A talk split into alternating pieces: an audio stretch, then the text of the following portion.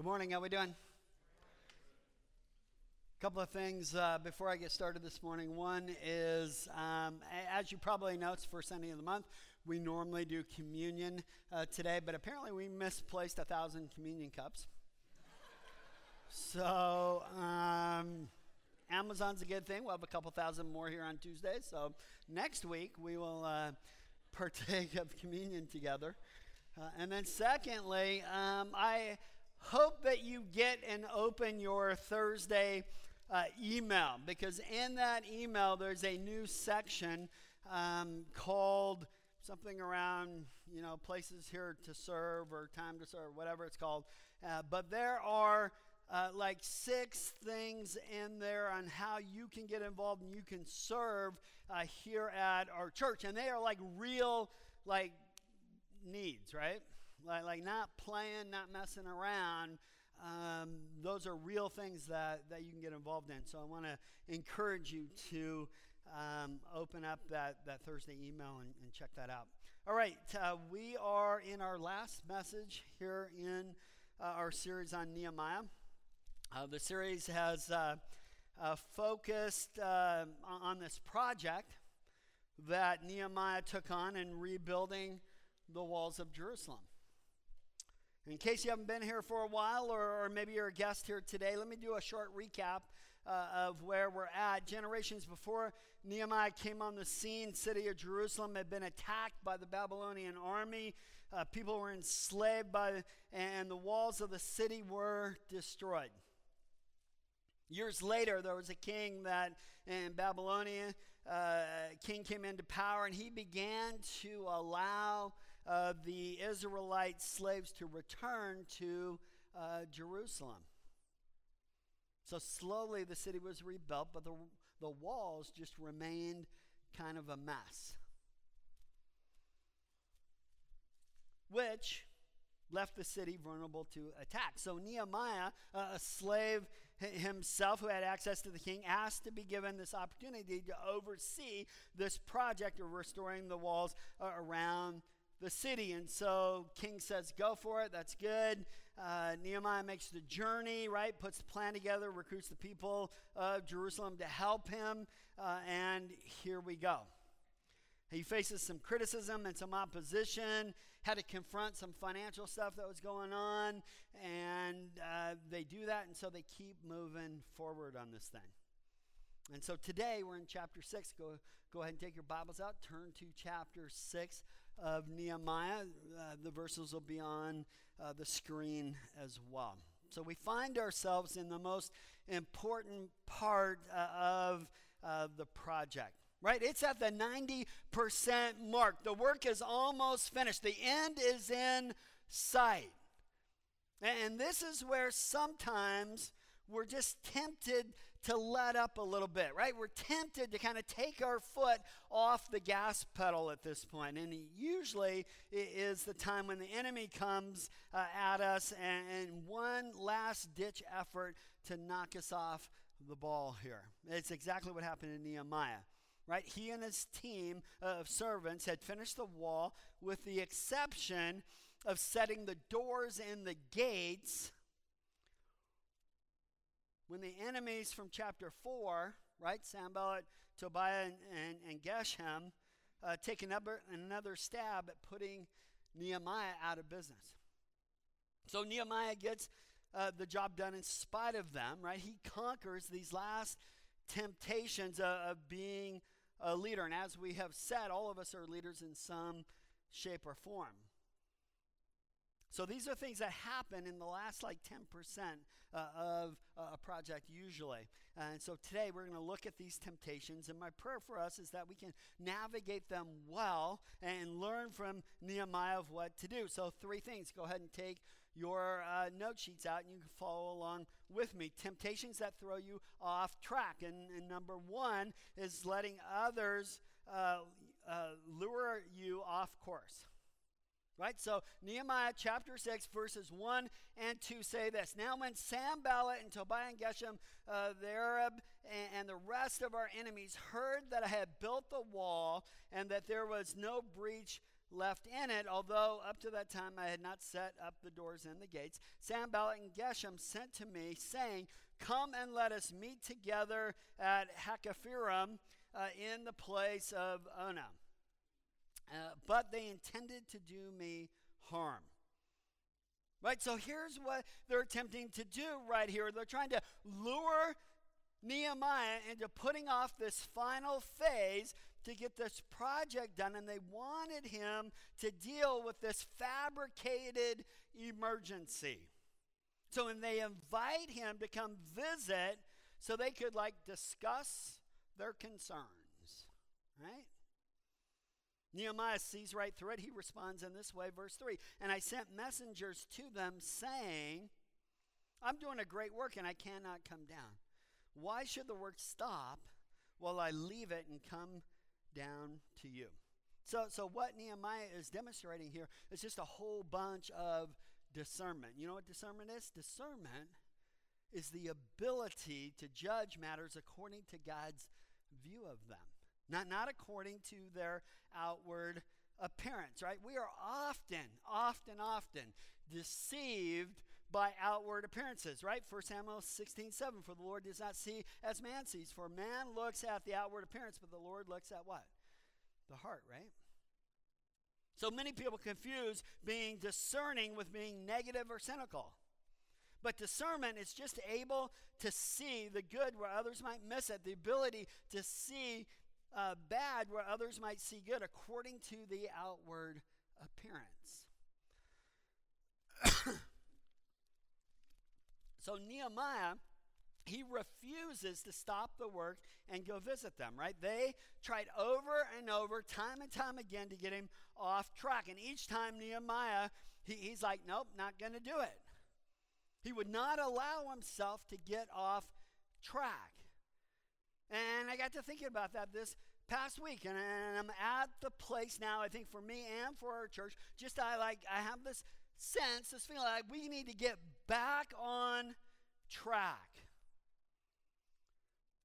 Like, I feel like we're through this whole COVID thing, right?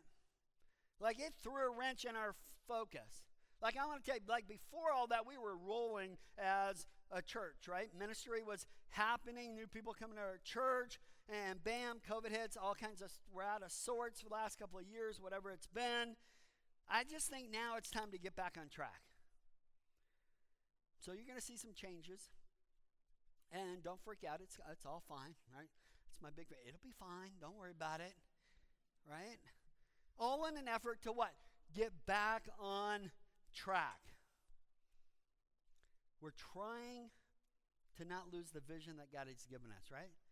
Great Commission, Great Commandment. Right? That's the focus. You know, kids are great at getting their parents off track. Have you noticed that? Right? They beg long enough, they whine long enough, they pout, they hold their breath, they do whatever it is that they do, right? And their parents eventually let them have their way. Effective parents learn early the Nehemiah principle and they teach that to their kids that what? No means what? No. Satan does the same thing to us. Right? He comes at us again and again. He puts people in your path to plead, demand, threaten in an attempt to wear you down and to make you give in. He comes at you with the same problems, with the same situations, the same temptations, as if eventually you're going to get tired of resisting. And he needs to learn that any attempt to sidetrack you from what God has called you to do, walking with him, it's just not going to happen. You won't give in. You won't back down. You won't get off course. Satan needs to know that when you say no, it means what? No. And as leaders, we deal with this temptation. People come under the guise of friendliness. People try to stir things up, right?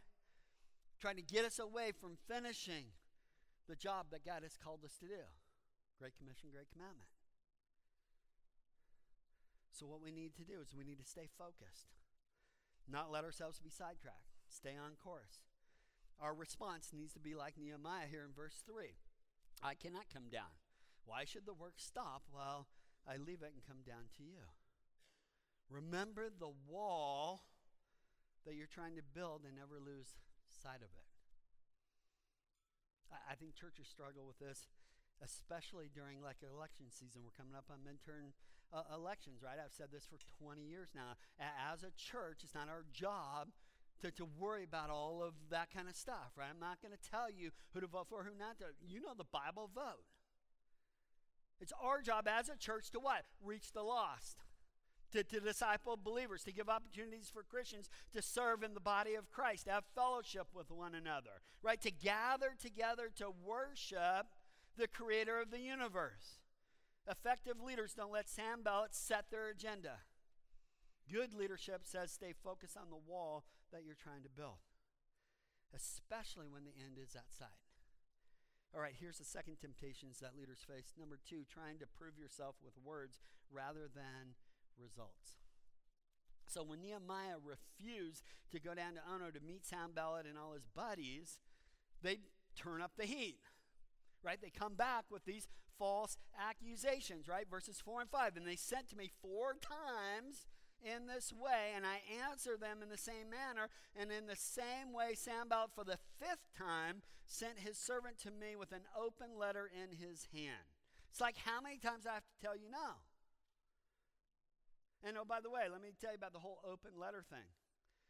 That was done on purpose because what that meant was is that anyone could read it, right? Everybody could talk about it. And so Sanballat's pulling the same stunt he pulled in chapter 4. He's just trying to stir things up, right? He's trying to cause all kinds of trouble. He goes on to say this in, to Nehemiah verses 6 and 7 in uh, it was written, it was reported among the nations, and Geshem also says it, that you and the Jews intend to rebel. That is why you're, bu- you're building the wall. And, and according to these reports, you wish to become their king. And you have also set up prophets to proclaim concerning you in Jerusalem. And there's a king in Judah, and now the king will hear of these reports so now come and let us take counsel together. Right? Did you catch that? So, so basically, he's saying, word on the street, you're trying to overthrow the government. You're setting yourself up to be the ruler uh, of Jerusalem. So we're going to tell the king what you're up to. So you better stop doing your stuff on the wall and you better come down and talk to us. Now, let me say this about vague accusations, right? Did you catch it? it it's reported among the nations. Right? Well, what he is trying to do is he's trying to make it sound like everybody's talking about this or a number of people are saying. Right? People say that all the time, right? They go like, everyone said this, or the infamous they, right? They out there want you to do whatever. I hear it constantly. What Sam Sanballat accused Nehemiah of doing was flat out false. So if a thousand nations reported it would not make it true, right? A popular lie may be more dangerous, but it's no more truer just because it's popular. That's what Sam Sanballat's trying to do. This open letter was designed to get everybody talking about it. It was an attempt to get people all worked up and all in a panic over what Nehemiah was trying to accomplish. And, you know, if you're Nehemiah, that can kind of get you riled up, right? He, he had worked hard and he had trusted God greatly so that the work would be done with the blessing of the king. And he embraced with great personal sacrifice to demonstrate that's exactly what he wasn't trying to do. And Nehemiah would never dream uh, of going to like rent a prophet kind of thing and now he's accused of the very things that he worked so hard not to do. And so when it comes to the devil, right, we may as well accept it. The devil knows our hot buttons. He knows those lies, those accusations, which really get to you. And, and, he knows how to throw them in your face. And I don't think we can stop it, but we do need to learn how to deal with it. Sanballat makes this plain threat. Nehemiah wouldn't be deceived into coming to the, to, to the meeting, right? He's got way too much discernment for that. And so now he just flat out slanders Nehemiah. So Nehemiah could have taken time to make his case, right? He, he could have taken time to prove that Sanballat and, and all the rumors were not true, right? He could have argued his point. He could have, you know, mounted the PR campaign to clear his name. But, but what did he do instead? Look at verse 8. He's basically saying, You're making this stuff up. Look at verse 8. And then I sent to him, saying, No such things as you say have been done, for you are in, inventing them out of your own mind. For they all wanted to frighten us, thinking that their hands will drop from the work and it will not be done. But now, O oh God, strengthen my hands. Now, and I got to tell you, it's, it's a little bit weird. It's a little bit scary to have people talking about you and all that kind of stuff.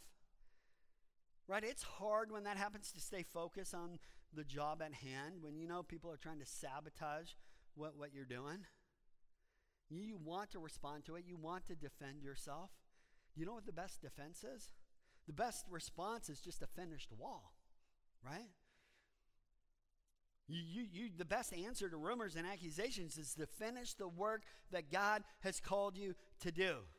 Because critics love to talk about what might happen, right? They like to get people all jacked up about that, right? The sad reality is that people fall for it all the time. They always want to go, well, this might happen. Remember Y2K? Anybody old enough for that? right? The earth was coming to an end.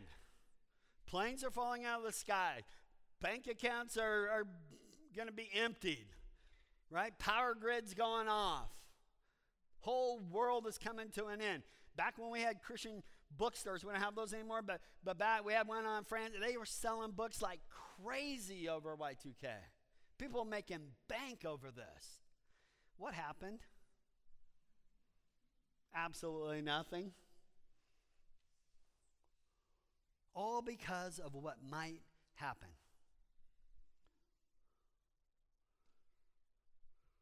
But I think that's what the alarmists like to do, like, like Sanballat, right? Anything to get God's people sidetracked, anything to prevent the wall from being built. We just need to stay laser focused on the job at hand. Great Commission, Great Commandment. We're not here to win debates. We're here to share the gospel of Christ to those that are lost. Right? We're here to do a job, to see it through. And you prove it with results, not words. All right, the last temptation this morning is taking the easy way out. Verse 10. Now, when I went into the house of Shemaiah, the son of Delai, uh, son of Meth uh, Tabel, wow who was confined to this. You know, I said him a whole lot better when I practiced than I did just then. Anyway, he was confined to his home. He said, Let us meet together in the house of God within the temple. Let us close the doors of the temple, for they are coming to kill you. They're coming to kill you by night. He, here's what's going on here. He, he's like saying, Hey, this is where you throw in the towel, right? Here's where you bolt and like nobody blames you. Like people want to kill Nehemiah. Can't blame the guy for, for wanting to stay alive. Nehemiah could have said, he didn't, but he could have said, look, we didn't quite get the job done. It was close, but I had to like run for my life. Sorry. Right? If there wasn't for the death threats, we would have finished the wall. And I just think at some point every leader deals with it. They're faced with an opportunity to quit. Right? A chance to fail without losing face. Right? An excuse for giving up. Well, like when I was going through this about the only thing I could think of was how we as a church with our building project could have done that, right? December 2017. When I found out about our unfortunate financial position, not going to go into the details this morning. If you want to know about it, I'll tell you. But it was at that point that my, myself, the staff, the elder board, you as a church made a decision when it came to our building project. You know what your decision was? Your decision was do we give up? Do we move forward? And with a whole bunch of prayer, and God leading us, you all decided to move forward. You decided not to give up. And as a result, we're sitting in the building because of that decision. We could have given up. Like nobody would have said anything negative about that, right? We could have bowed out with dignity. Like I remember having the thought, let's just bag it, man. Let's just bag it. Every leader encounters the desire at some point because guess what? Leadership is not easy, right? No matter who you're leading and where you're leading, whether it's at home, at work, at church, wherever it is, just not easy. And we could have cut our losses and we could have run and nobody would have blamed us. Except for, you know what? We'd always have to live with the knowledge that the job didn't get done, that the project didn't get completed, ministry didn't get launched, right? Whatever it is, lives didn't get changed. Because why? We took the easy way out. I'm so thankful we didn't do that. Amen. What did Nehemiah say to the opportunity? Verse 11, but I said, Should such a man as I run away? And what man such as I could go into the temple and live? I will not go in, he says. So, so this guy Shemaiah, he, was a kind of a shady guy, right? He, he was said to be a prophet. He was like this self-proclaimed prophet. He's not a prophet. And so Shemaiah offers Nehemiah the safe haven in the temple. And the idea was this the idea was Nehemiah was said to be threatened, like people were out to kill him, that he could find refuge in the temple. Right? Sounds good. Sounds great. Just go to the temple. You'll be fine. You might even be able to throw a scripture at it. Psalm 61 4 says, I will abide in your tabernacle forever. I will trust in the shelter of your wings. Right? Sounds good.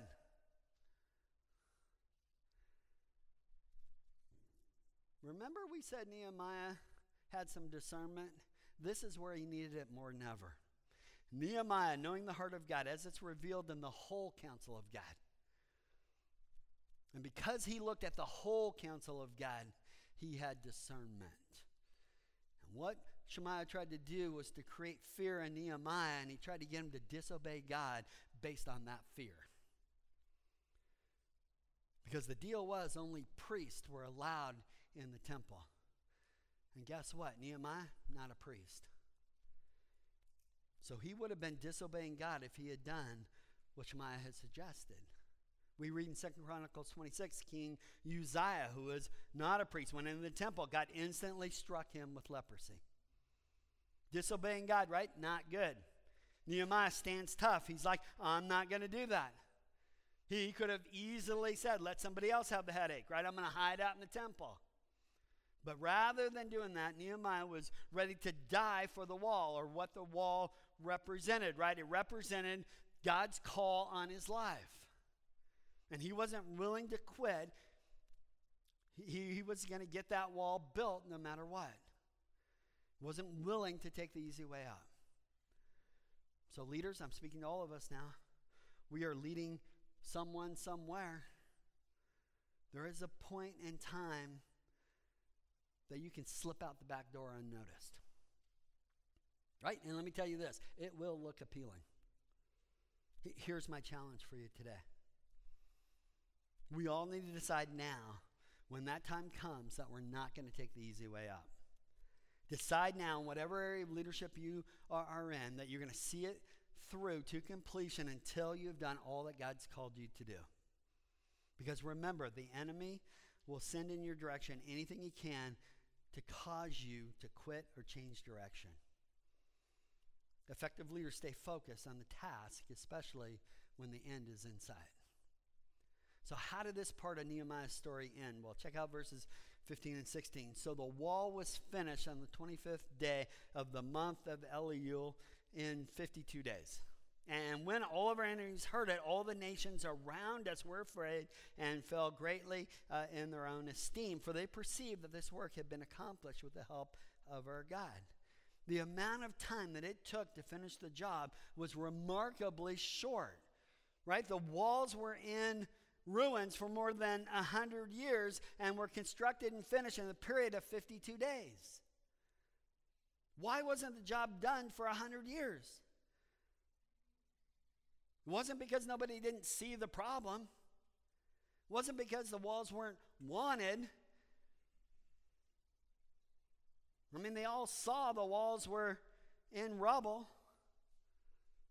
They, they knew how it ruined the lives of people of Jerusalem, but nobody got past of just wishing that the walls were, were, were there, were up. It's like I, I could just see them walking around. Wish we had some walls. Right? Be great if we had some walls. Right? The enemy probably wouldn't attack. We had some walls. And yet nobody steps up. Finally, Nehemiah comes on the scene. And, he grieved and he ached and he prayed and he planned and he asked boldly and he went and he fought and he encouraged and he stood strong and he saw the job through to completion. And in addition to that, he had a lot of people around him with the same kind of vision that he had. And I just think sometimes we have small ideas of what God can do through us. God can use both personally and corporately, He can use you. He used a man named Nehemiah to set right a hundred year old problem in less than two months. Guess what? It is the same God who sits on the throne in heaven and works through you and me and our church and the body of Christ universal. The question is, is are we willing today to put our trust completely in God and the job that He's called us to do? And maybe you're here today and you've never put your trust in the Lord. Maybe you're here today and you haven't put your trust in Jesus. You might know the facts, right? Jesus died on the cross, blah, blah, blah. You might know the facts about him, but you have never repented of your sin. You have not turned away from your sin and ran into the arms of the one who died on the cross to save you from that sin. If that's your story today, if that's you, I'm going to encourage you. As scripture says, to confess with our mouth, to believe in our heart that Jesus was raised from the dead. Bible clearly says, and you will be saved. Let's pray. Father God, thank you for your word today. God, I pray there is anybody here in this building today and they need to get right with you, that in the quietness of this moment, they would do that. And then, God, I pray for those that are Christians that are here today, the, those that know you personally. But maybe there's some area in their life where they just need to put their complete trust in you. That they just need to trust you to take care of it. And whatever that is. I just pray that you'll fulfill the call of Jesus on their life. God, thank you for Nehemiah. Thank you for his resolve to complete the task that you gave him. God, my prayer this morning is that we too, here at NCF, at New Creation Fellowship, that we would have that same resolve. God, thank you for your blessings. In Jesus' name I pray.